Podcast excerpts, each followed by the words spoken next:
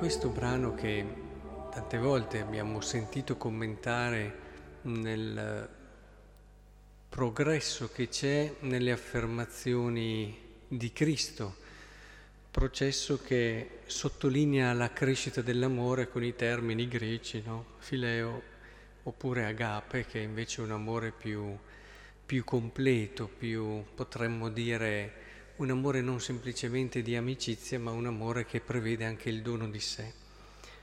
Però io credo che si possa anche in modo più semplice cogliere un altro insegnamento in questa insistenza di Cristo, forse più diretto a noi, anche più comprensibile anche se non conosciamo il greco, cioè questo ripetere, mi ami tu. A volte noi pensiamo che l'amore sia, bene, amo questa persona, è fatta.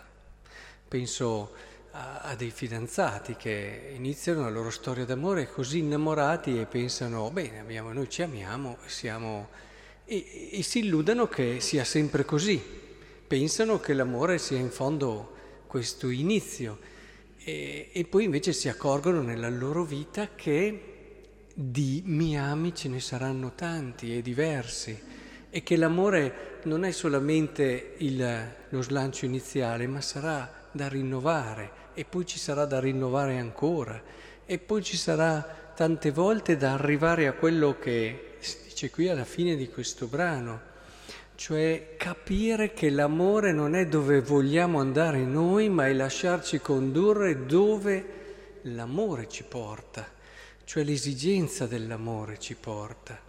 E Credo davvero che questo brano, se poi lo possiamo applicare a ogni tipo di vocazione, voi che siete sposi, eh, lo sperimentate quotidianamente, che c'è da ripartire ogni giorno con questo mi ami tu, oppure la domanda che fate voi stessi, ma io amo questa persona e come la amo?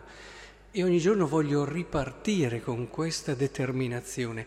Ricordate come Chesterton, in un suo bellissimo testo, eh, diceva proprio questo, che ogni giorno lui ripartiva, no? Ripartiva quasi come se ripartisse da capo. Dovete risposare vostra moglie infinite volte, diceva. Dovete ripartire dall'inizio. Eh, anche quell'esempio che vi avevo fatto di quel blogger protestante che aveva sconvolto un po' eh, tutta l'audience, tutti i suoi lettori, dicendo era un pastore sposato che diceva è un da, un po' di tempo che esco con una donna, eh, ve lo confesso, e, e, e, con questa donna mi sento davvero bene, sto bene, sono me stesso, riesce a tirare fuori da me delle cose che non, non era mai successo prima. E, e, poi continuava e diceva eh, è bella, trovo in lei davvero una bellezza unica che e, e così insomma va fino a metà blog così. E poi dopo alla fine quando arriva lì a questo punto dice ah beh dimenticavo che questa donna è mia moglie. Nel senso che dice tante volte dopo eh, non perdiamo quello che è ad esempio la voglia di invitare eh, di ripartire di ricreare quel contesto che proprio perché è entrare in una consapevolezza che l'amore ne ha bisogno di questo rinnovarsi continuo. È un qualcosa di assolutamente vivo, penso alla mia vocazione di consacrato. E se io dicessi bene, mi sono consacrato, ho fatto il mio seminario, ho fatto le mie scelte, le mie decisioni, adesso sono un sacerdote, bene, no? Sono a posto così. Adesso devo semplicemente continuare, ma è mica vero. Ma è mica vero, ma quanti se ne sono visti, mica solo tra gli sposi, anche tra i consacrati, che dopo i primi anni, magari molto entusiasti, dopo progressivamente hanno perso quella freschezza e a volte o si trascinano in un'abitudine e in un ritmo che alla fine non conquista nessuno perché loro stessi alla fine non ne sono così conquistati, e dall'altra parte eh, a volte diventa anche a rischio, a rischio di tutte quelle situazioni che al giorno d'oggi si presentano. Mentre invece anche per un consacrato è così, si riparte, questo mi ami di Gesù non, le, non ti viene detto una volta sola, ti viene ridetto, ti viene ridetto ancora.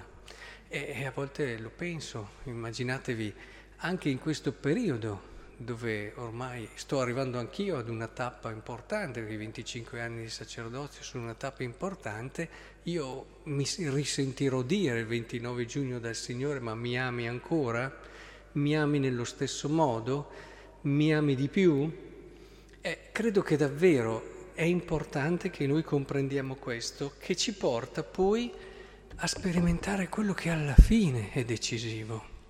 Cioè è bellissimo questo brano perché è come un piccolo trattato sull'amore, un amore che ha bisogno di rinnovarsi, di ridirsi e che alla fine scopre se stesso nel comprendere che io quando pensavo ad esempio all'inizio al sacerdozio, che ho scelto il sacerdozio, avevo un'idea di sacerdozio che non è quella che ho adesso. È, l'amore, è come l'amore, come il sacerdozio che mi sta conducendo. Così gli sposi. Io vorrei chiedere ad ognuno di voi, venendo lì, ma voi quando vi siete sposati immaginavate già cosa voleva dire sposi, matrimonio, amore? Per certi aspetti forse sì, ma la maggior parte delle cose le avete scoperte poi. È normale che sia così. E del resto io lo dico sempre ai fidanzati, tu ti vuoi sposare, hai un'idea, io voglio arrivare là. Lui ha un'idea che secondo lui è quello là, ma non è che tu devi portare lui alla tua idea o lui deve portare te alla tua idea, alla sua idea. Dovete insieme scoprire quello che è il vostro insieme obiettivo ed è l'amore che vi condurrà lì, il legame che avete tra di voi che vi condurrà lì. È bello questo passaggio dove dice prima eri tu, ma adesso dopo saranno gli altri. C'è sicuramente il riferimento al martirio che dovrà subire, ma c'è anche il riferimento sicuro alla natura dell'amore. Arriva sempre quando si ama il momento in cui occorre lasciarsi condurre. Ecco, è decisivo, questo è il momento più bello dell'amore. Ecco, vi auguro davvero allora di costruire, di crescere sempre di più nell'unica cosa che veramente io dico è pienamente umana perché è propriamente divina, che è l'amore.